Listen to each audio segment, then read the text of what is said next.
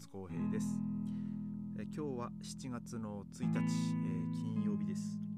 今日から、7月に、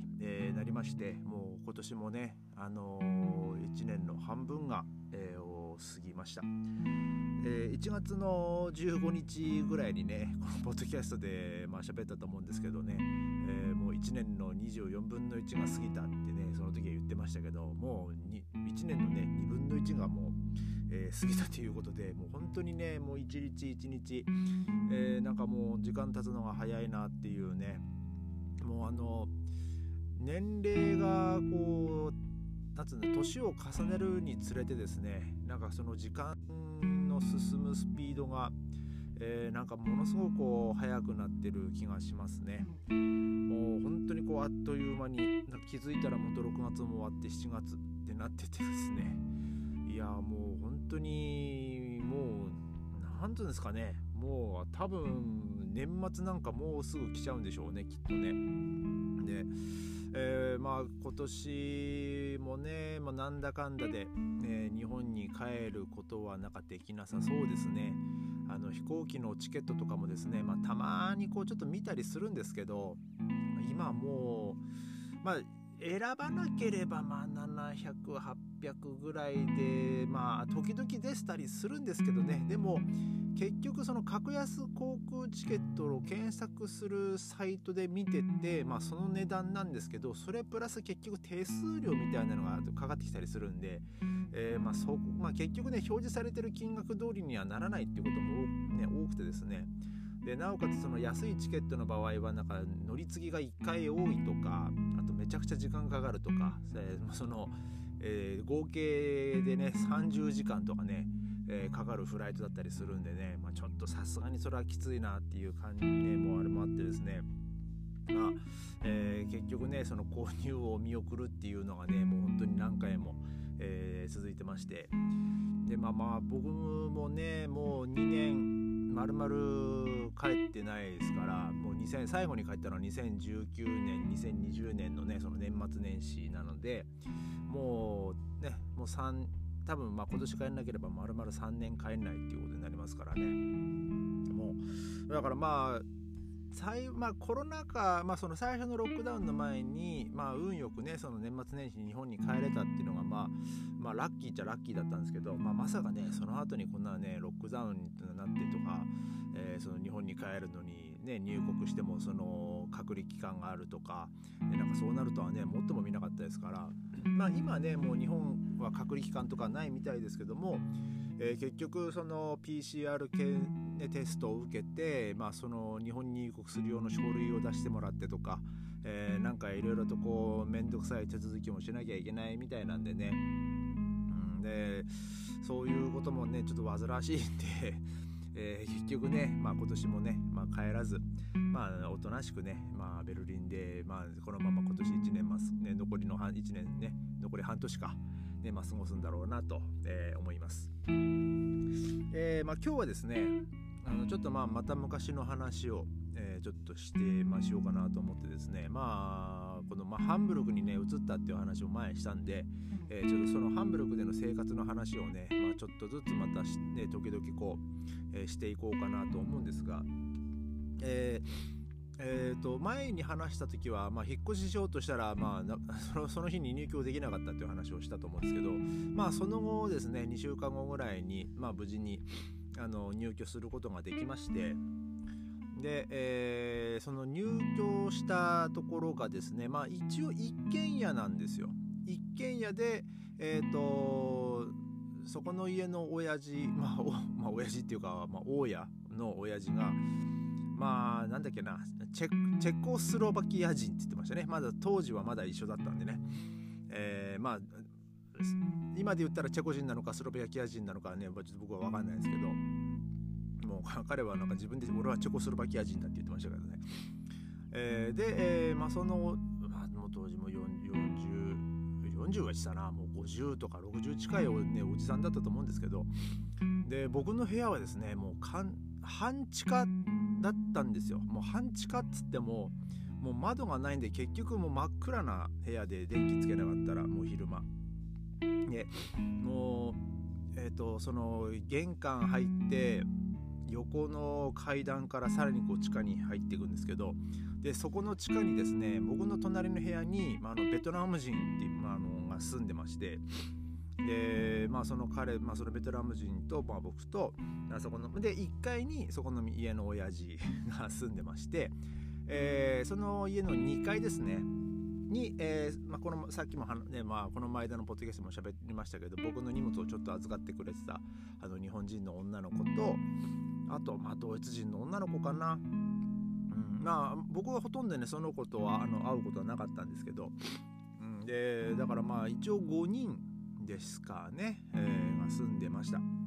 で僕はですね、もう朝もう本当に学校に行くのも8時とかに家を出て、学校に行って、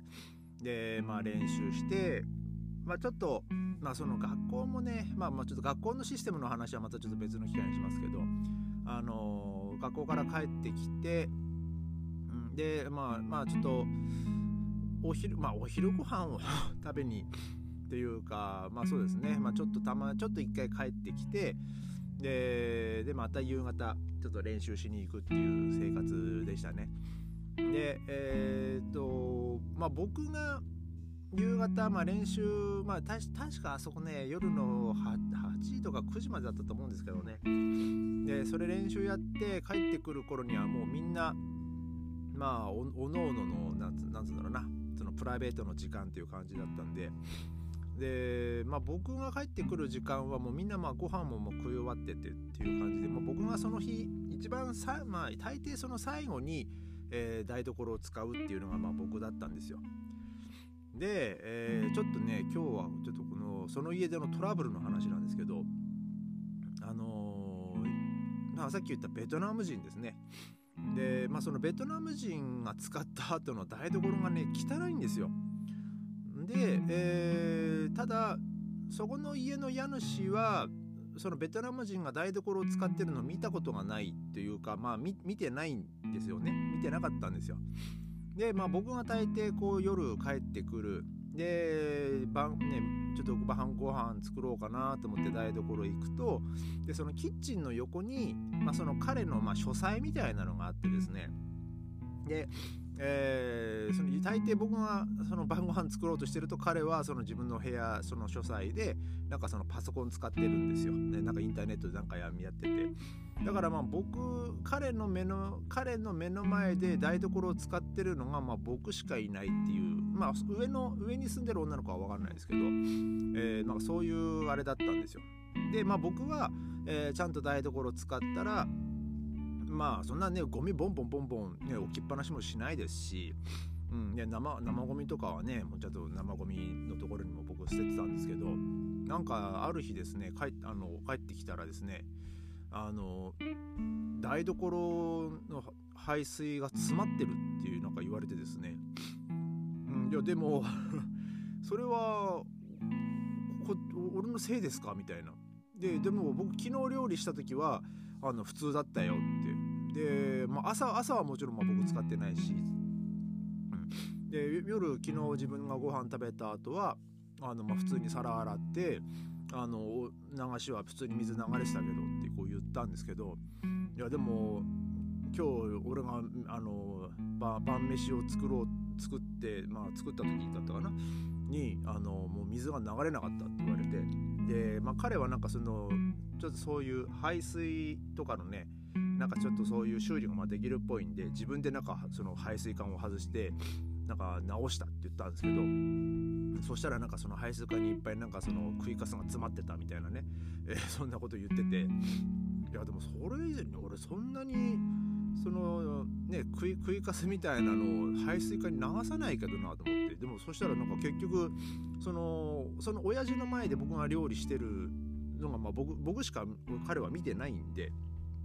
お前が壊したんだとか言ってきたんで、じゃあ分かったよ、じゃあ仮に明日俺今日もうここでもう今日から俺はここで料理をしないっつって、でもう明日それでも明日とかまたさらに詰まったらそれは俺のせいじゃないからねって、それ分かるでしょって、俺はもうここで二度とじゃあもう晩ご飯作らんわっつって、で僕はもうその日からその日の夜は、ちょっと外に出て、ケバブを買いに行ってですね、ケバブを食って、で翌日から、僕は部屋でお茶飲んだりコーヒーするように湯沸かし器を持ってたんで、もう僕次の日からもうインスタントラーメン生活をしたんですよ。もうとりあえずじゃあここで飯作んないで詰まらしてたら、それは俺のせいじゃないからってわかるでしょっつって。で、そしたらですね、結局、僕が料理をしなくなっても、その台所がこう詰まるっていうことがあってですね、結局それは犯人は誰かって言ったら、ベトナム人だったんですよ。で、だから分かったでしょって、俺じゃないでしょって言って、で、そこの親父はだからその一件で、そのベトナム人とそこの親父の、関係がちょっと悪化したんですよ。で、僕はもう自分のことじゃないし、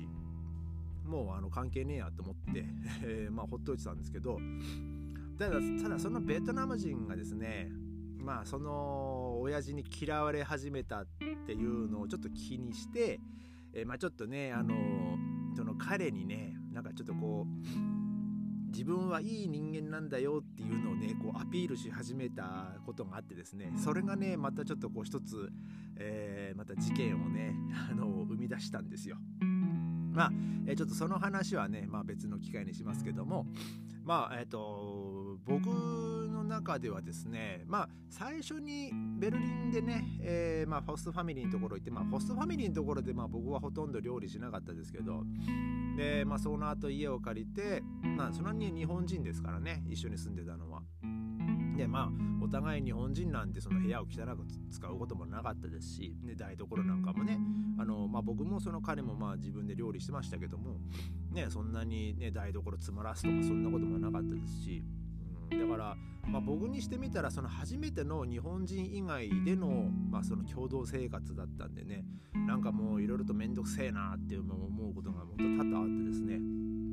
もうこの家も早く出たいなってね、もう入居してもう1ヶ月経つか経たないかぐらいでね、なんかそんなことを、思い始めました。なので、僕はですね、もう、その本格的に家探しを始めたのは、そのさっきちょっと言ったその別の問題の時ですけど、もうぼちぼちというか、やっぱここの家、もう地下だし、もう部屋も真っ暗だし、もう日が当たんないんで、もう起きてもう何時か分かんないんですよもう真っ暗だから、朝とかだから、もうちょっとこの家でずっと暮らすのはこうきついなっていうのもあって、入居してもうほんと比較的すぐにね、家探しを始めたんですけど、